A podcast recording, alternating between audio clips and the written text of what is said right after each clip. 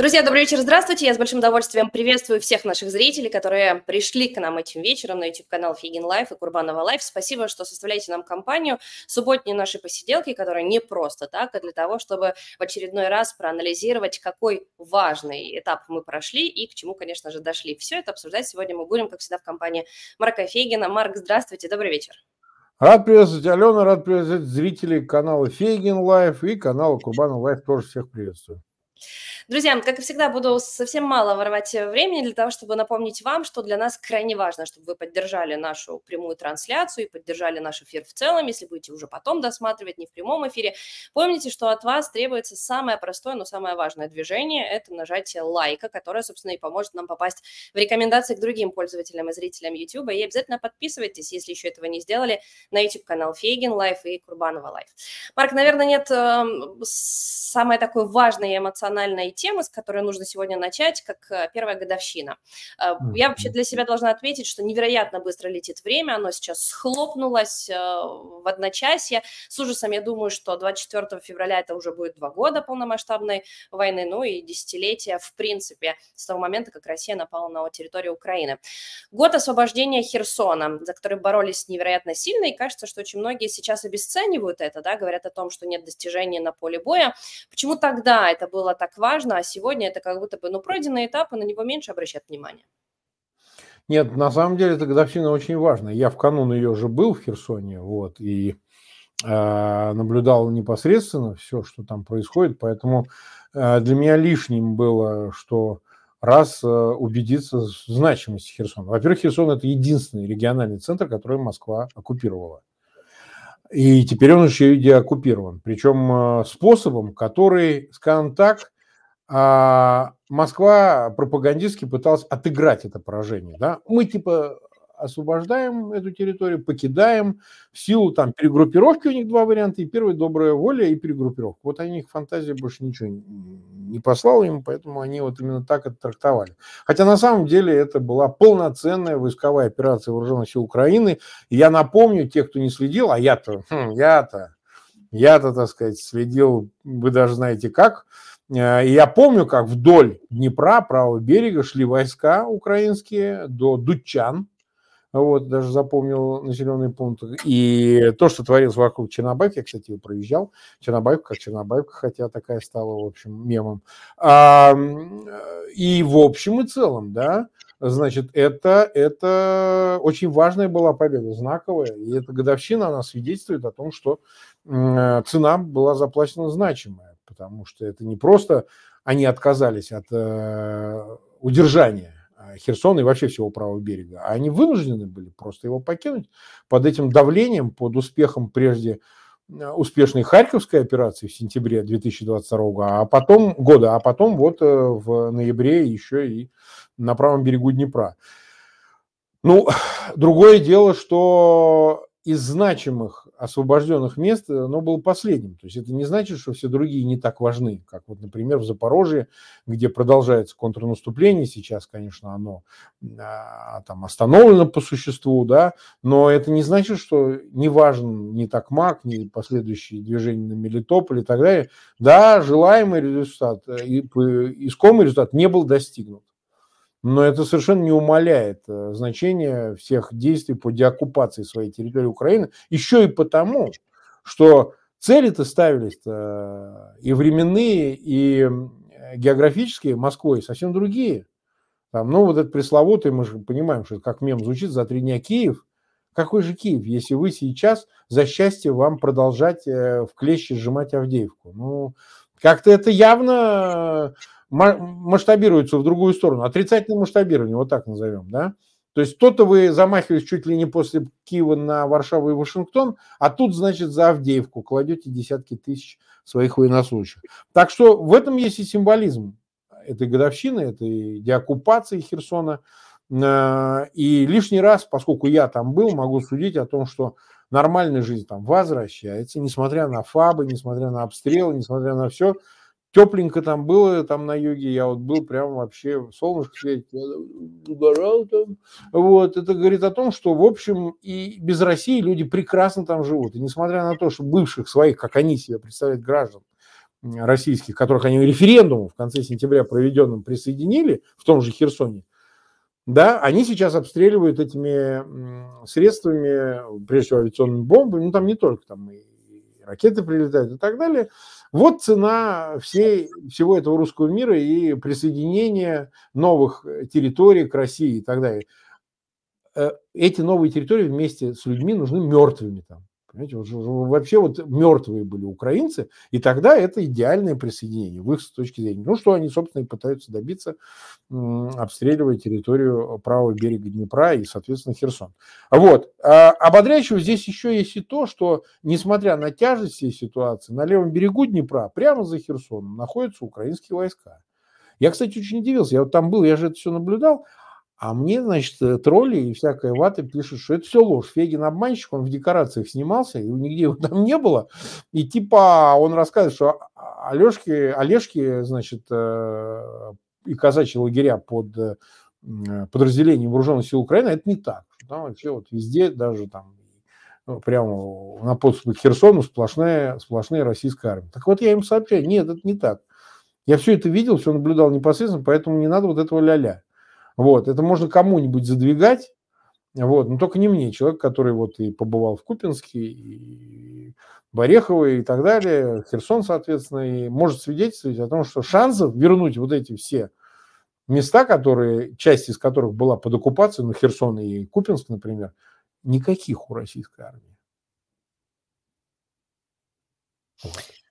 Давайте скажем, что вы не выдаете никакой тайны, потому что Институт изучения войны, он писал этими днями, что вооруженные силы Украины, они расширяют свой плацдарм действительно на левом берегу.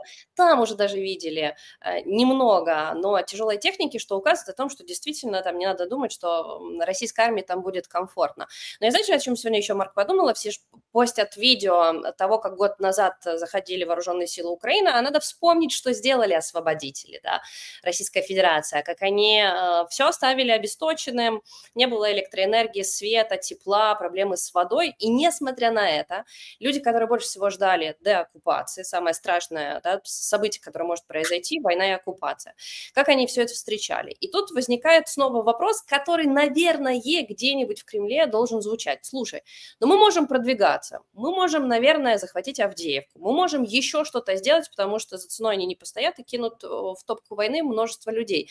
А что дальше делать? Под оккупацией люди жить не могут и не будут. Мы видим, насколько у нас действительно потрясающее партизанское движение ценой своей жизни.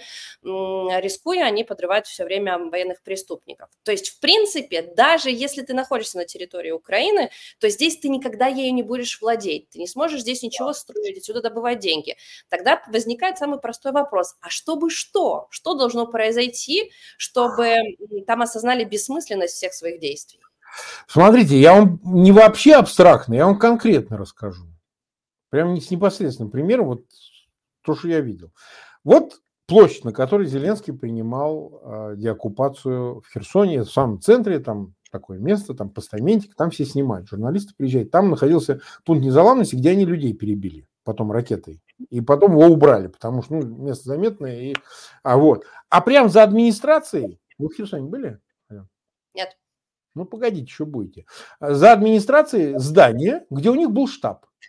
Скажите мне, какое в этом э, здании, в комплексе, было главное место у них? Вот скажите. Оно прям, прям заходишь в администрацию, прям, знаете, какое главное место было? А, кстати, у них там баня была, проститутки, это само собой. А еще, знаете, какое главное место было? Думаю, что они должны были, наверное, прятаться где-то вниз спускаться. А, тюрьма у них там была. Тюрьма, которую прошли, ну, какая-то преизрядная часть херсонцев, там какие-то ветераны, э, значит, э, ЗСУ, там еще что-нибудь и так далее. Мне просто об этом рассказал человек, который там в этой тюрьме сидел. Он нас сопровождал, он э, занимается там вот этим всем, возит всех людей. Ну и наша группа, операторы, там, сопровождение, охрана. Вот мы, значит, тюрьма, понимаете, пыточная тюрьма. Это вот символ их присутствия.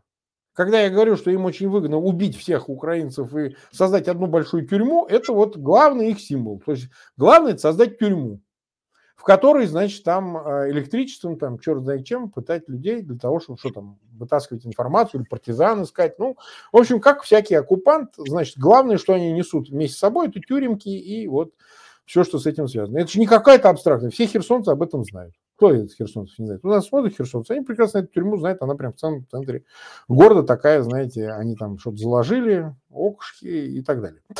А, о чем это говорит? О том, что а, они не хотят вообще как-то переделывать украинцев, каких-то сначала плохих русских, а потом просто русских. Они хотят их извести. Понимаете? Ну, где-то буквально, где-то абстрактно, там, забудь язык, забудь там а, автокефальную церковь, там, произносить молитвы на украинском, да, или еще что-нибудь. Они просто хотят извести, им нужна просто воткнуть в чистую выжженную землю свой флаг и говорить о том, что мы тут всех сильнее, мы тут присоединили территорию. Ничего они не хотят с ней делать, да и возможности у них нет, чтобы превратить это во что-то дельное, там Херсон край, видно, благодатный. Я никогда не был на юге Украины, вот впервые оказался и могу свидетельствовать, я в Николаеве ночевал, кстати сказать, в Одессы доехал, вот э, в Херсоне был э, время. А, конечно, естественно, зачем им украинцы, зачем им обуза такая? Они не про это, я же уже сказал, они их готовы убивать, уничтожать, сейчас фабами, значит, крошить. Но а, Просто... миллионов невозможно убить. А, цифры наших потерь гражданских сумасшедшие. Какое-то количество, процентное, прям короткое, маленькое, согласно быть под их гнетом, но миллионы ты никуда не денешь. Все правильно. Поэтому да там мы не считаем даже тех, кто там, может быть, и есть сочувственно относятся или там ждут. Такие, конечно, всегда есть коллаборанты, это понятно. Но они не ставят себе цели, понимаете? Они готовы, пусть эти люди уедут, в конце концов, до или в канун, или в момент оккупации. Пусть они там, не знаю, с голоду помрут, пусть они там утонут. Ну, что, что угодно. Вот они же залили, сейчас тут кто вспоминает, что они взорвали Херсонскую ГЭС, ну, вот Каховскую, я, я извиняюсь. Вот сейчас кто вспоминает, что вода разлилась, люди утонули там, а, значит, заразы там было много всякой и так далее. Ну, для них нет такой причины, по которой они должны... Не, ну, слушайте, не будем называть Каховский, там же холера, там чума, там что там. Я вот не специалист, вот у меня эфиры были. Но они же не руководствуются этим, правильно? И если надо будет залить просто водой Херсон, чтобы вот все люди сдохли, чтобы они утонули, а потом эта вода осела, и трупы там подмел, и все. И вот тебе чистенький город. Они на это пойдут. Поэтому нет у них планов, э, что делать с населением. Как его там уговорить? Вот слушайте, мы хорошая власть, мы там вам наладим жизнь, мы вам там пенсии будем платить. Ну что такое? Нет там этого вообще в помине, понимаете? Нет там и нет такой задачи. Все построено на разворовке и уничтожении. Больше ни на чем. Поэтому на самом деле э, не задалось это в том числе и потому, да, и люди сопротивлялись этому присутствию, потому что нет такого волшебного фантазийного плана, который бы они принесли людям и предложили лучшую жизнь. Его не существует. Это все, так сказать, в э, их эм, пропагандистских сказках, понимаете? Они могут ухудшать только жизнь, они ее не улучшают.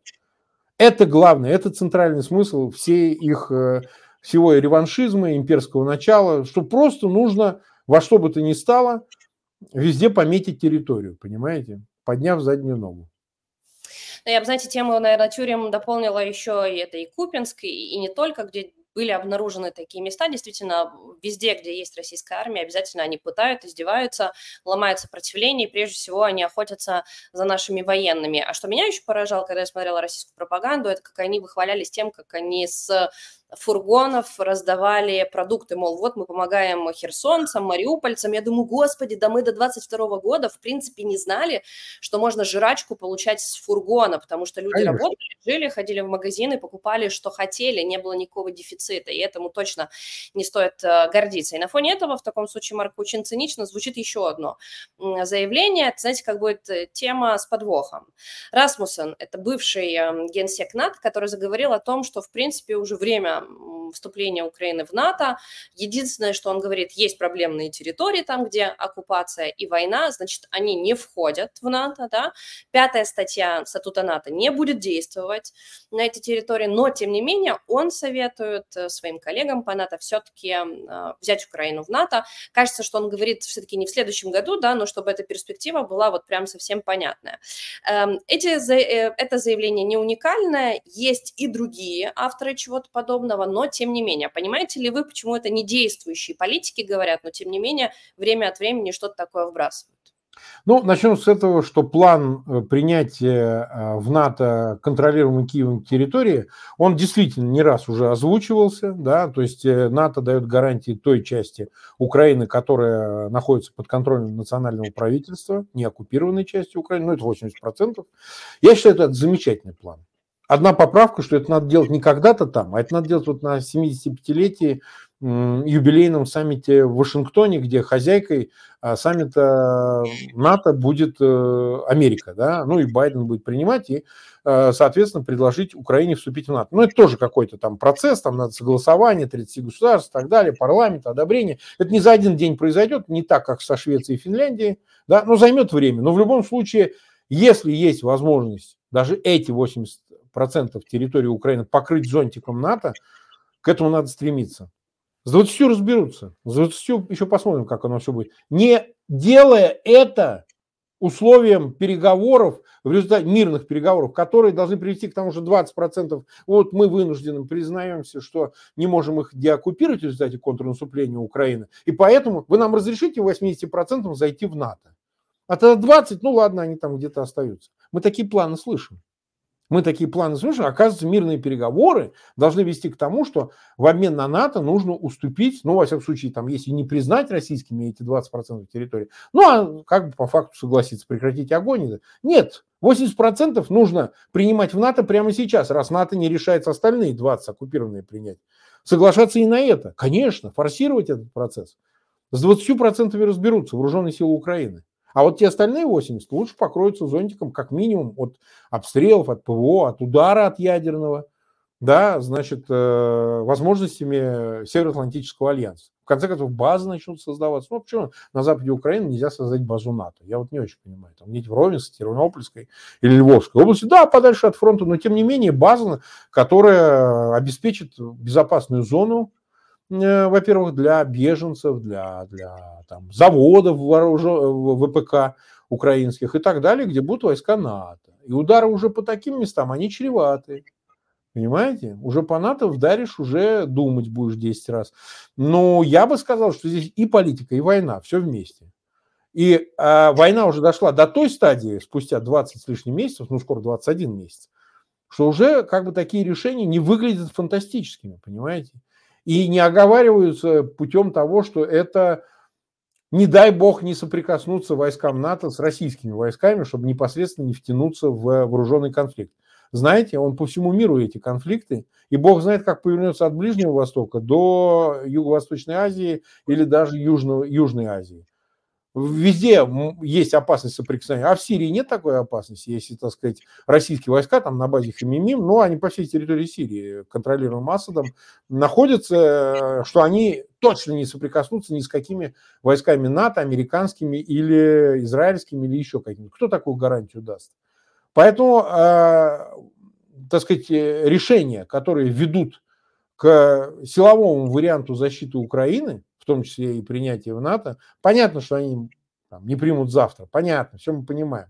Но как минимум уже об этом говорят первые лица этого Североатлантического альянса. Тот же раз, э, ну, э, бывший, бывший, я согласен, бывший Расмуссен, я согласен, не, не Столтенберг. Но это да, да, план уже достоин того, чтобы его обсуждать серьезно, понимаете? Не откладывая там через какое-то количество лет, а говорить об этом прямо сейчас. Вот. И да, этот план раз озвучен, значит, уже можно его дискутировать. Мне кажется, что надо, НАТО сделает максимум и э, даст все, что нужно, но только бы не появиться на территории Украины. Когда ты говорила, что не надо выбирать Западную Украину, я свою квартиру сдам под маленькую, маленький штаб НАТО. Но только все это не кажется сейчас э, серьезным. Почему я сказала, что я вопрос... Дайте, а, Алена, а пусть дадут, а что ж вы не даете? Ну, вы взамен не вступлением надо, дайте томогавки, например. Ну, логично. Ну, да. Это, знаете, как формула, что проси больше, чтобы где-то посередине ну, сойти. Дадут меньше, мне, да. мне это подходит. Но, когда я сказала, что это вопрос или это тема такая с подковыркой. Дело в том, что Расмуссен – это что же не сторонний для нас человек. Он с 22 года вместе с главой офиса президента Андреем Ермаком возглавляет между, международную консультативную группу, которая уже сейчас занимается, по сути, предложениями по гарантиям безопасности Украины. Э, мы знаем 10 пунктов э, Зеленского. Там больше сейчас про нашу войну, меньше про НАТО, да, там не вспоминается. Но тем не менее, я как журналист не могу не усомниться или не подумать, а не является ли это той идеей, которая абсолютно серьезно может рассматриваться украинским офисом президента для того, чтобы получить гарантии безопасности. Я не берусь сказать, это предательство или это победа, потому что мы все-таки говорим про НАТО, да, о безопасности, и сейчас сложно понять, насколько нам быстро удастся вернуть эти территории. Но Расмунсен точно не мог не обсуждать эту тему с офисом президента. И вот не увидим ли мы со временем, что украинская власть тоже скажет, а почему бы и нет? Хотя бы так, 80%, и мы заходим в НАТО.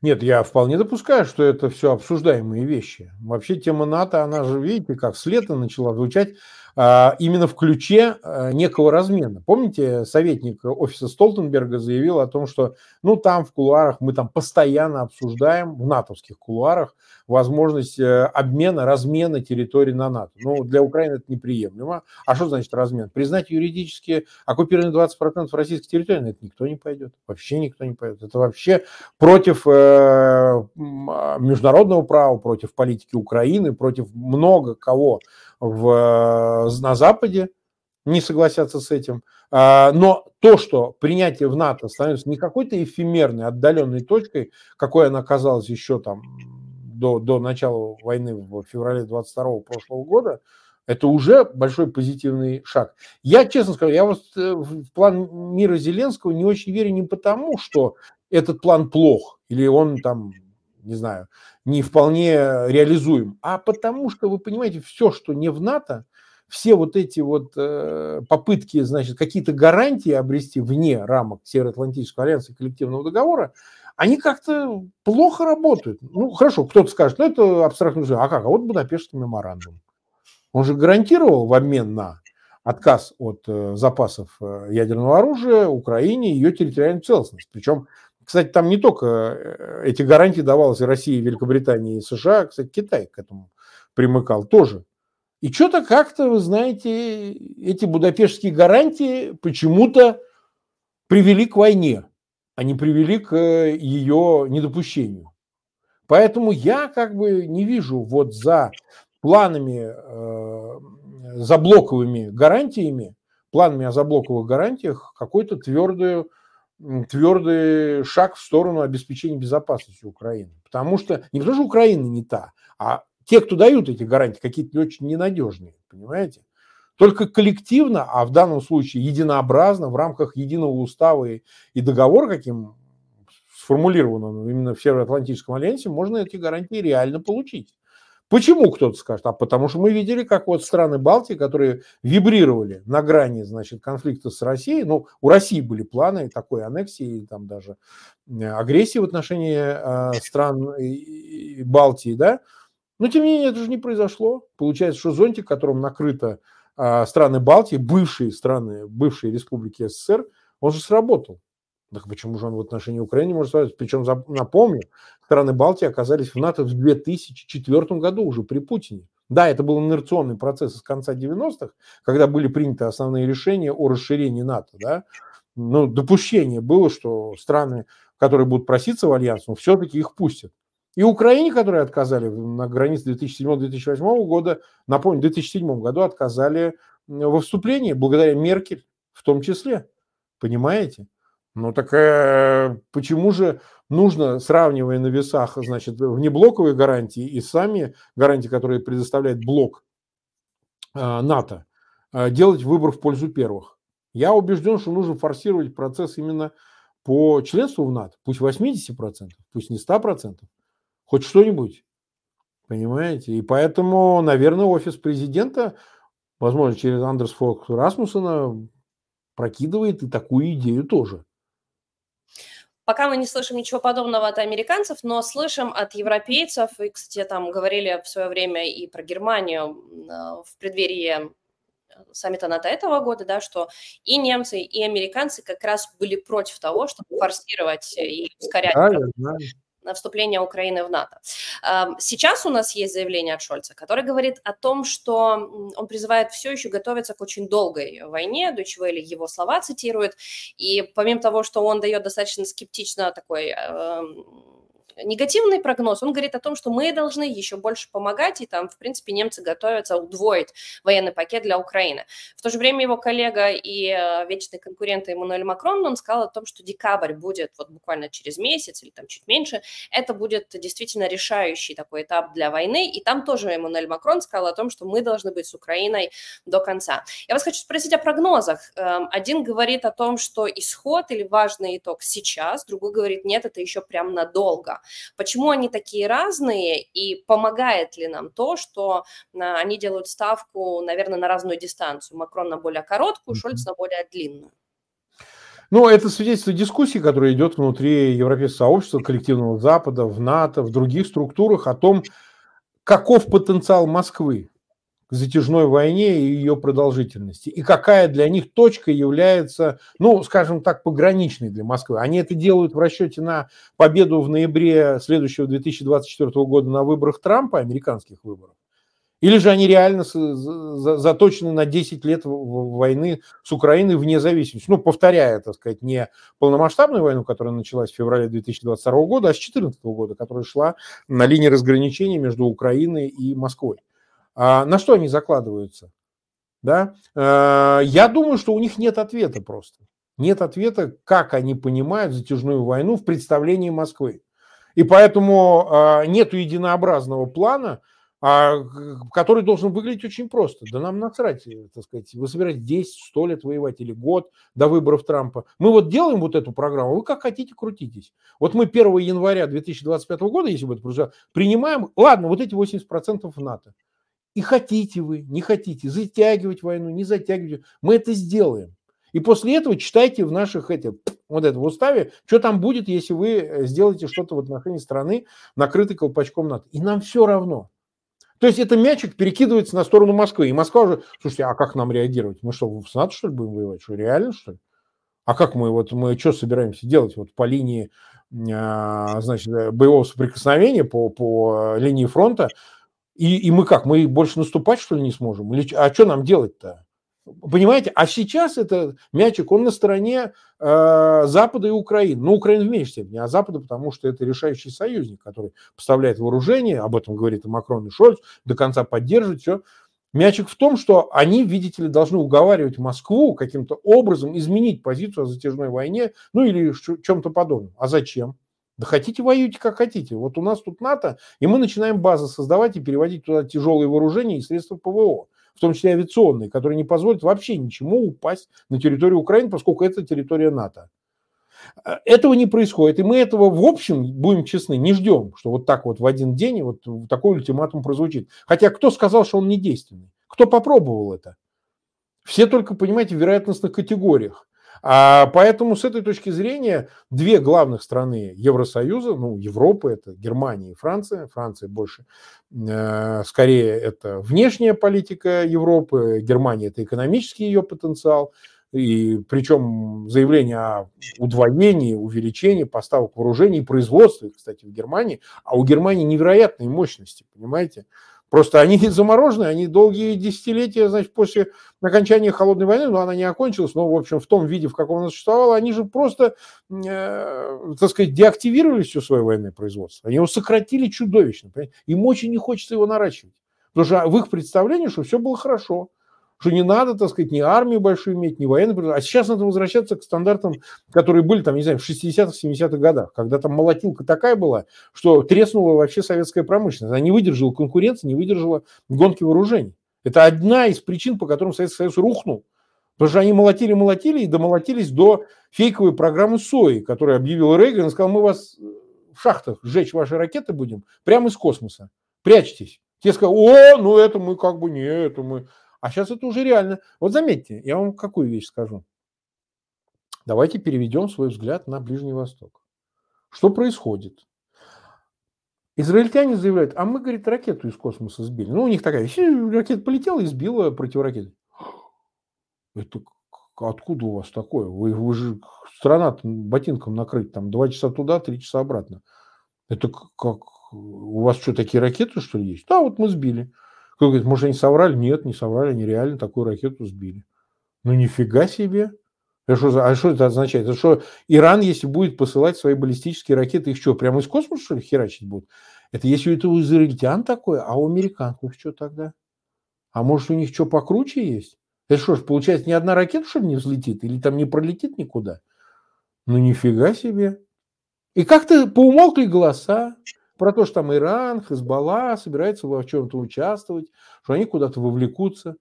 Не странно ли это, да? А вроде как новость прошла, ну, сбили одну ракету, сколько их там было послано там. Оказывается, что не все-то так просто. Это вот оно, ты что, ты посмотри. А если Москва захочет какие-то большие ракеты баллистические, вот эти буревестник, хреновестник запустить, а если они никуда не долетят? А если их прямо из космоса вот так же раз и нету? Это что получается? Это диспропорция, диспаритет, дисбаланс. Это если у Израиля, я повторяю, а у Америки что? Они реально, что ли, начнут жить в шахтах из космоса с орбитального самолета э, лазером? В шахтах ракеты. И вообще все будет взрываться на месте, прям ваши все эти вот как-то баланс сил от таких вещей может колебаться очень сильно, как оказывается, понимаете? Вроде какая самоуверенность была, да сейчас раздавим, да сейчас все сделаем, а тут, оказывается, нет, не все так просто. Видимо, что-то есть и чем ответить есть. И сразу, видите, как-то уже и не надо большой Ближневосточной войны. Вроде как все, пусть они там с Хамасом доразбираются, а мы подождем. Вот. Так что я бы сказал, что не все так э, для них однозначно. И, наверное, у Запада куда больше возможностей, несмотря на их сокращенный ВПК, на обещание его увеличить, увеличить эту помощь Украине. Наверное, что-то в загашнике-то есть, наверное. Наверное, что-то такое, что могло бы быть убедительным. И что это им так вот э, надо ждать и долго терпеть, пока это показать? Да, знаете, как перефразированная э, американская поговорка, и, и что ты такой, э, значит, если ты такой умный, почему ты не богатый? А там, если ты такой умный, покажи свои денежки. Понимаете? Так и тут. Поэтому покажи, пожалуйста, что ты располагаешь. И если как бы исходили из более циничного подхода, и Макрон, который проводит сейчас форум мира свой, собирается вот буквально накануне, по-моему, начался уже, я боюсь соврать, я просто в Украине, а там в Париже они собираются провести этот форум мира, на него не попали там э, группа российских оппозиционеров вместе со мной, кстати сказать. Ну ладно, бог с ним, а может быть, надо форумы не мира проводить, а форумы войны уже пора проводить, понимаете? Так и называть форум войны. Все собираемся, производство налаживаем и закидаем к чертовой матери всех. А что будет, потом разберемся. Вот что. Время пришло для форумов войны, мне кажется. Я бы, знаете, добавила к вашим словам, что то, что передают Украине, насколько я помню, это оружие третьего, четвертого поколения, не пятого, не шестого. То есть нам дают в хорошем, конечно, смысле, но такое старье. Просто да. бойкое старье, все то, что производилось в 70-х, 80-х. Патриот ясно, что модифицировался, но тем не менее, то есть это все не новенькое. И мне всегда тоже интересно, что у американцев в загашниках, что у них есть из того, что они еще не использовали, не тестировали, и что, конечно, ну, там, не дай бог, но мы в ближайшее время увидим. Тогда про потенциал. Сегодня ну, украинцы в разных регионах снова а, были под ракетными и дроновыми атаками, Киев тоже в этом смысле не был исключением. Кинули одну ракету. Я бы сказала так, пускай, Марк, простят меня все наши зрители, но это унизительно для Киева, и то там не по городу, а в пригород. Э, Искандер-М, как сказали российские пропагандисты, они попали в склад боеприпасов 47-й бригады. Я утверждаю, что это был склад э, резиновых женщин и контрацептивов, потому что только туда попадают россияне. Тем не менее, а количество и вот эта тактика вообще непонятна. То есть военные эксперты смотрят на эти обстрелы и говорят, мы не понимаем, что они хотели этим сказать, куда они хотели попасть, какая была цель, задача. Пострадали дома, десятки, естественно, взрывная волна, все это очень серьезно, но тем не менее, не указывает ли это на то, что а там как бы тоже не безграничный военторг, что, в принципе, они видят, сколько у них осталось ракет? Вы знаете, об этом сложно нам судить, будем честны, потому что уже много раз делались прогнозы ответственными лицами и спецслужбами Украины, военной разведкой о том, что вот э, запасы на исходе. И это не потому, что они не знали или там желаемые за действительно выдавали, не поэтому. Возможно, действительно в какой-то момент запасы расходовались. Но Москва сумела их раз за разом пополнять. Причем мы не понимаем, до какой степени, в каких пределах ее возможности для этого пополнения. Допустить, что ракет становится меньше, я могу, почему нет-то? Да, есть чем пополнять, но нужно производить.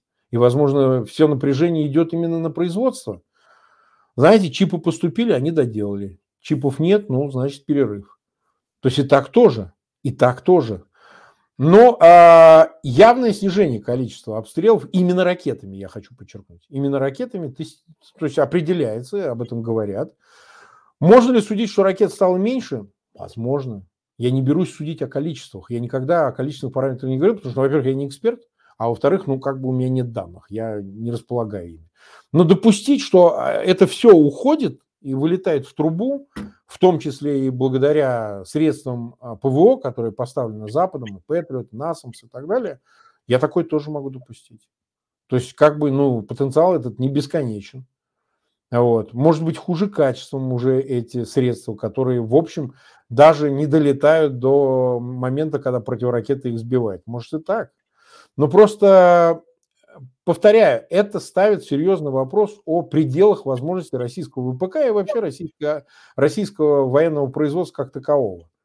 Кто-то говорит, оно бесконечно, вот они могут что угодно делать и хотят. Мы не раз это обсуждали. А зачем тогда вам Северная Корея? Зачем вам тогда э, Иран, если у вас все свое? Да, но это явно не передовые страны технологические, средствами которых, боеприпасами которых, ну всем, что у них есть, вы пользуетесь в том числе там БПЛА иранскими, там, ну, они и снаряды получают, еще какие-то комплектующие, видимо, и для баллистических ракет, я так подозреваю, получают, которые в Иране производятся. Ну, Ирану они самому нужны, но, наверное, какие-то производства там дополнительно налаживают их, этих деталей, этих э, комплектующих. Ну, Северной Кореи тогда. Значит, не так уж этот потенциал-то велик, вы понимаете? Не так уж он э, абсолютен, видимо.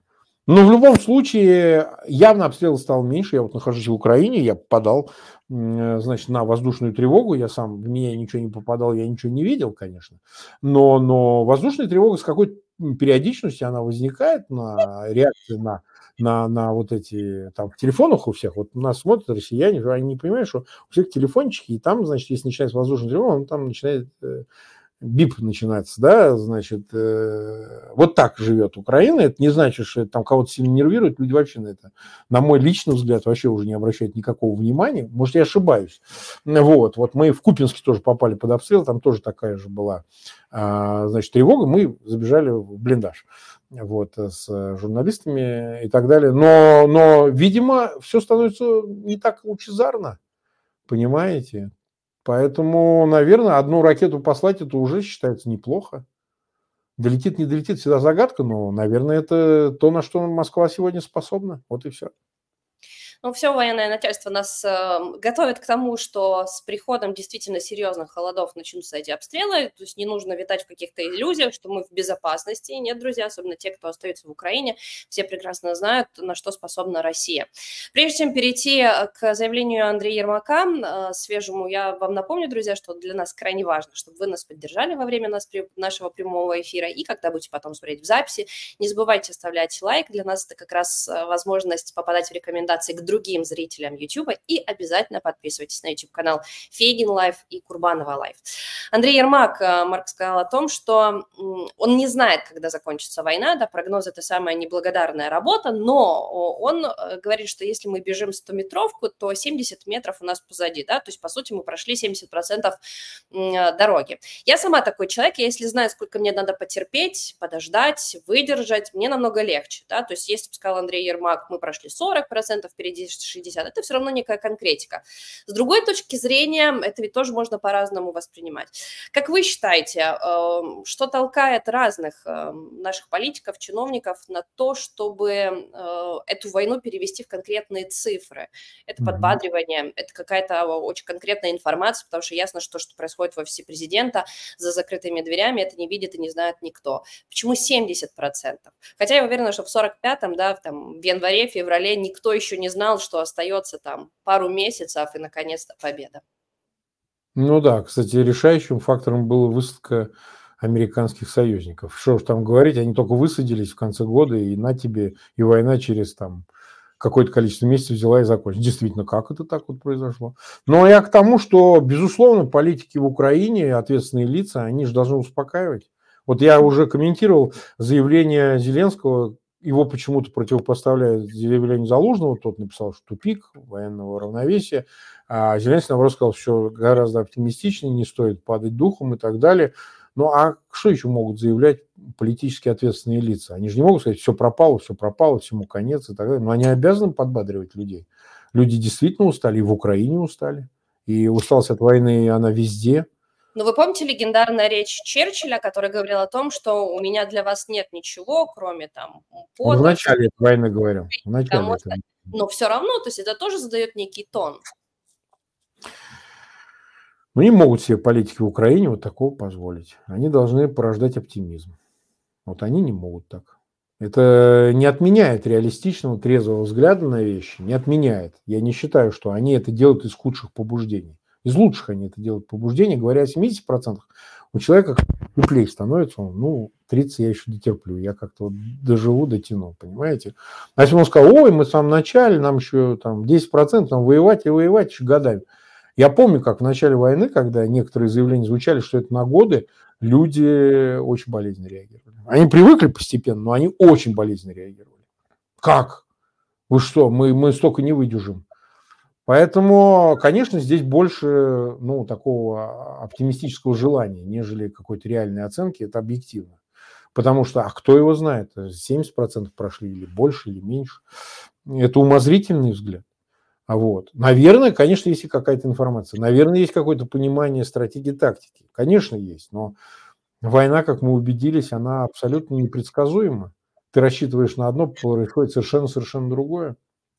Если исходить из того, что 70% предполагают, что следующее контрнаступление, следующий год, если уж о нем речь идет, не связывают только с какими-то переговорами и там мирными переговорами, соглашением о прекращении огня, а с продолжением войны, то даже оставшиеся позади 20 с лишним месяцев, это уже очень значительный срок. Посчитаем 30 еще процентов по отношению к 20 месяцев. Ну, скоро 21 это месяц. Как раз, э, я бы сказала так. Это Полгода. Еще год, ну, чуть больше. Я бы сказала, это американские выборы. Вот где-то так. Где-то так, да, да, да. Год разве, да?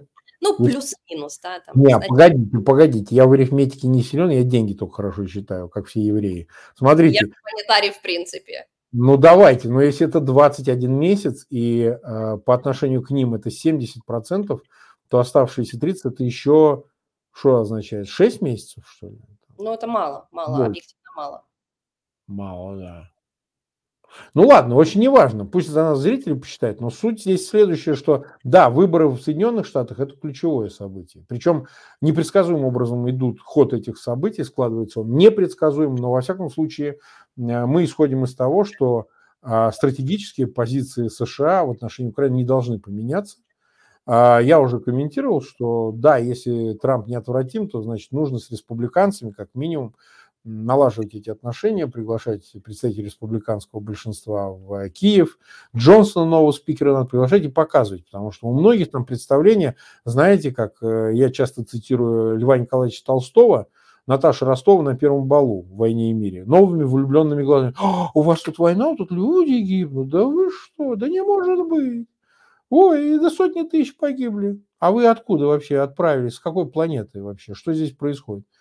Понимаете? И как бы, а там рама с вами, понимаете?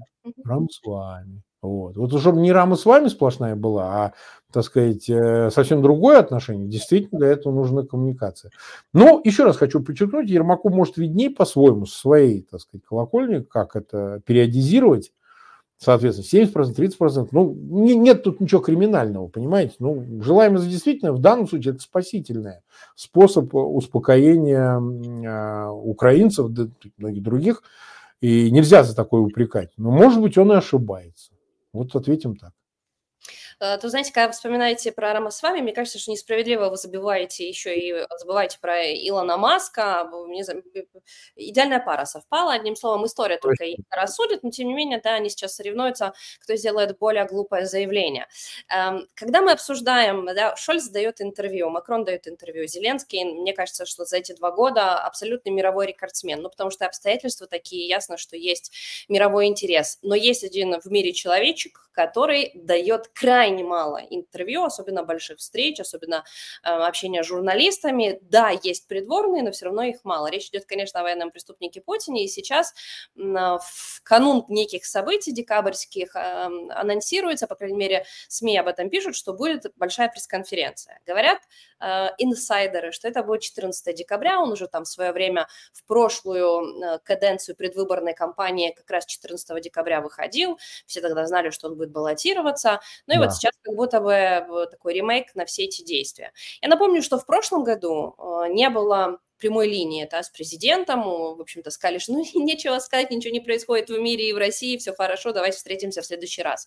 Марк, а что изменилось? Вряд ли там, конечно, будут острейшие вопросы, мы понимаем, что всех оппозиционных журналистов оттуда выжили, украинских выжили, вряд ли там будет кто-то, кто будет а как э, Карл, э, Такера Карлсон, что-то острое задавать. Но, тем не менее, он выйдет на эту прямую линию, чтобы что? Нет, чтобы объявить, что он баллотируется, в президента на следующий срок э, делает одолжение россиян. Так не хочется, вы знаете, так хочется пропалывать рапс, значит, срать в чемодан, значит, в бункере. Но вот приходится, вы знаете, да, жена говорит, на России, так сказать, обручен с Россией, пойду, пойду. Вот, вот приблизительно вот так это все будет Да, да, да. да. И все, ой, какое счастье, что вот он согласился, а вот мы, что же мы без него бы делали и так далее. Ну, это все постановочная вещь, там ничего реального не происходит, и поэтому, ну, наверное, они подгадали, почему-то не захотели 4 ноября это объявить, хотя это как так, знаете, в телеграм-каналах анонсировал. Сейчас уже вроде якобы заявили о том, что уже окончательно, там сроки какие-то формальные. Нужно за какое-то время там это объявление сделать, подать документик. Ну, понятно, что все это на дураков рассчитано, круглых дебилов. Вот, он может хоть в день выборов прям сказать, а вы знаете, я там в бюллетене, я же баллотируюсь, вы забыли? Рукой допишите. Да, допишите вообще никуда не ходите, мы сами за вас допишем, придурки. Вот, но тем не менее для них важна эта картинка, картинкой они занимаются. Вот, это не столько, вот я повторяю, юридические процедуры, да, а ну, картинка, что вот он, смотрите, он еще может, он еще, так сказать, не, не, не совсем в холодильнике, и Васильевич вместо него выступает, да, а вот, пожалуйста. И поэтому картинка делается вот какое-то мероприятие, давайте соединим, там большая пресс-конференция, еще что-нибудь. Чисто пиарная картинка, которая нужна для того, чтобы как-то в этой значит, мозаики причудливые, ну, как-то рельефно сделать, а вот он на большой пресс-конференции баллотировался, человек, который 25 лет уже в этой власти не собирается уходить, как будто опять, как вот Наташа Ростова, новыми влюбленными глазами, да вы что, не может быть, он, вы знаете, баллотируется, он вот опять идет, понимаете, опять идет, да, вот не уходит на пенсию, а опять баллотируется или что он там делает. Поэтому э, причина только в этом. Если бы не надо было это объявить, он вообще бы ничего не делал продолжал бы отдыхать, ничего не делал. Там у себя в холодильнике на Валдае камеры. Вот. Хорошо, что это все превратилось в троллинг такой, знаете, в мем бесконечный, что Путин в холодильнике. А, и больше я причин никаких не вижу, ничего нового он не скажет. Потому что вот мне вопросы задают, а слушайте, а вот он как он будет а войну описывать, если же вот как-то вот в, в период предвыборной кампании лучше затушить эту тему, заглушить ее чуть-чуть, как-то вывести в другие вопросы. Да какая разница, что он там будет говорить? Вообще, какое это вообще имеет значение? Он может вообще, как бы, я не знаю, петь не своим голосом этим Джельсамин, это, фальцетом, понимаете? Какая разница, что он будет говорить? Как будто бы это хоть как-то связано с э, процессом его, значит, э, переназначения. Вообще никак. Поэтому будет он на войне говорить, не будет он на войне говорить, ну, неважно. На большой пресс-конференции никто не встанет и скажет, дядя, может, ты уже спрыгнешь отсюда, понимаешь? Пойдешь уже заниматься там чем-то своим. Не будет этого. Мы можем ему передать письменно этот вопрос, толку ноль. Поэтому на самом деле я бы сказал, что содержание больше не имеет вообще никакого значения. Форма, да, то знаете, как э, ну, Украина же не исключение, мы тоже постсоветская страна, и у нас было так много старого, ужасного, что передавалось э, с советской эпохи, и где-то еще там, наверное, в каденции предыдущего президента в последний раз дарили премьер-министру цветы да, его назначали, там мужик, и ему, значит, несут букет. И в какой-то момент вообще сказали, ну сколько можно, ну это же, это же ужасно, эти вот поцелуи, эти, это все совково, от этого нужно отказываться. Француз. И, в принципе, у нас есть крайне много недостатков, но сказать о том, что Украина массово скучает по советской эпохе, просто невозможно. Мы хотим всего нового, модернового, современного. Сейчас из-за войны, к сожалению, еще больше людей побывали за пределами Украины, да, притом не э, Польша, да, это а прям там скандинавки, скандинавские страны, Канада, ну, в общем, везде, где они могли побывать, и они понимают, насколько мир динамично развивается, и вряд ли кто-то захочет хотя бы близко что-то из того, что было. Россия, наоборот, вот она закапсулирована в этом состоянии, Путин прикладывает максимум усилий, красные эти флаги, бабушки, пирожки, пионеры и все остальное. Почему Россия не хотела, ну, уже, наверное, не хотела, хочет, не хочет, не имеет значения. Нравится, не нравится, ты будешь оставаться там, где хочет Путин. Почему они не хотели от этого оторваться? Вот, это важный вопрос. Вот, кстати сказать, к вопросу о нужниках, которые теплые есть в Украине, и эти унитазы пресловутые еще с прошлого года обсуждаем тем, почему они их там выкорчевывали, удивлялись, как это вы дома срете там и так далее. А потому что европейск, близость европейской культуры. Украинцы стилизуются под Европу. А тем более сейчас, когда, ну, получается, четвертая часть страны, ну, поменьше, да, там, я не знаю, там, не четвертая, может, 20 процентов вообще отъехала в Европу, они же поехали-то не, не, не, извините, не в Тегеран же, они же поехали в, в Европу, они этой культурой еще сильнее насытятся, этой эстетикой насытятся, этими европейскими правилами. Они же другие, ну, очевидно. Ну, вот я вот живу в Европе. Это совершенно другая жизнь, совершенно другая среда, понимаете? А, ну, абсолютно другая. У них в туалетах нет дырок, понимаете, куда отхожих мест. У них унитазы. Я уж не говорю про все другое. И, конечно, а, украинцы вернут обратно эту и культуру, и эстетику абсолютно не советскую, ничего с советским не имеющего общего. Россия же, как была в архаике, как продолжала жить в, неосоветских, э, в неосоветской эстетике, она так и осталась. Понимаете? Они эти унитазы не ставят, они делают дырки по сей день. Это же тюремная мера, потому что там по-другому работает канализация. То есть я сейчас к тому, что, ну, наверное, конечно, витринно в Москве, конечно, безусловно, Москва там, безусловно, она стилизуется тоже под эту Европу, мы тут такие модерновые, мы тут урбанисты, еще что-нибудь. Это было. Отрицать это глупо, и много в это вкладывалось, и, так сказать, и фудкорты бесконечные, и все эти парки, все это в каком-то смысле должно было, ну, понимаете как, вот э, Вроде как ты немножко в бульварном кольце прогулялся, и вроде как, ну, где-то ты, не знаю, в Вене или там частично даже в Париже, или где-то, хотя это иллюзия. На самокатиках хипстеры ездят, так приятненько все. Шаг вступил, а тут тебе Биберево, понимаете? Район в Москве, может, кто не знает, там, понимаете? И там такие ходят, и все. А, и поэтому архаика, понимаете, советская архаика. Русская провинция вообще живет как в темноте. В чистой темноте. Вот все они очень, может, там есть какой-то маленький тонкий слой, как на хлеб намазанный культурный слой, который там люди интеллигенты, всякие такие, знаете, прогрессивные барышки, всякие бизнесмены в каком-нибудь городе, вот в моем провинциальном Самаре или какой-нибудь, они, конечно, хотят, они там, знаете, кофейни какие-нибудь открывают, еще что-нибудь, давайте, вот мы здесь, мы же не хуже, не хуже, мы что же можем быть такими же, как вот в Европах? А все равно нифига не получается, потому что через там две улицы какая-нибудь тюрьма или, значит, СИЗО или, значит, а, какой-нибудь участок полицейский, и все. И вот он Азиас, понимаете?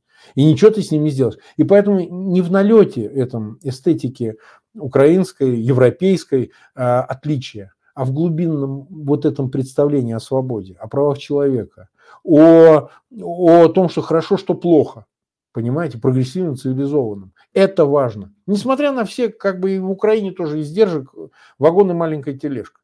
Но это преодолимо, потому что люди стремятся к другому стандарту. Они не вот к тому вот очку дырки в поле стремятся, а совершенно к другому. Они понимают, где хорошо. Вот пусть у нас даже сейчас пока плохо, но мы будем стремиться туда.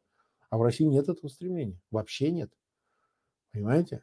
Они все уподобили одному большому гей-параду. У них в представлении, у них в голове только вот навязанный этот сверху пропагандой нарратив, который предполагает, что что это там разоделся, как петух там или еще что-нибудь. Ну, вот такое все, понимаете, что это зазорно. Искать культурности в этом во всем. Зазорно. Нет, надо кондовым быть, надо быть самым плохим. Для того, чтобы, не дай бог, не быть похожим на вот этих всех. И в этом разница, и ничего с этим не делать. Хотя и там славяне, и тут славяне. Ну, меня ругают все время, говорят, что русские не славяне. Славяне вполне. Там гетерогенная кровь, да, но все равно это и те же славяне, вера вроде как православная. А вот поди, что все равно не то. Вот что. Очень разные, как там, внешне похожи, но внутренние по наполнению, конечно, очень разные. Это проявляется в разных самых аспектах. Продолжим, конечно же, эту тему потом уже впоследствии и, и, и в других аспектах, потому что нас все равно э, своей оккупацией, своей войной пытаются тянуть э, в прошлое, а мы и через НАТО, и через Европейский Союз обязательно оказываемся, это, конечно же, в будущем. Друзья, на этом будем сегодня финалить. Не забывайте обязательно, если еще этого не сделали на протяжении нашего часа, наставить нам лайк. Это очень полезно и очень нужно. Обязательно подписывайтесь на Фейгин Live, на Курбанова Live. Ну и в следующий раз мы с вами увидимся в таком формате уже в понедельник. И очень надеемся, что вы будете вместе с нами. Марк, спасибо большое за разговор. Спасибо, дорогие друзья, спасибо Алена, спасибо зрителям канала Фейгин Live, спасибо зрителям канала Курбанова Live. Завтра увидимся на стриме с Станиславом Белковским. Поболтаемся.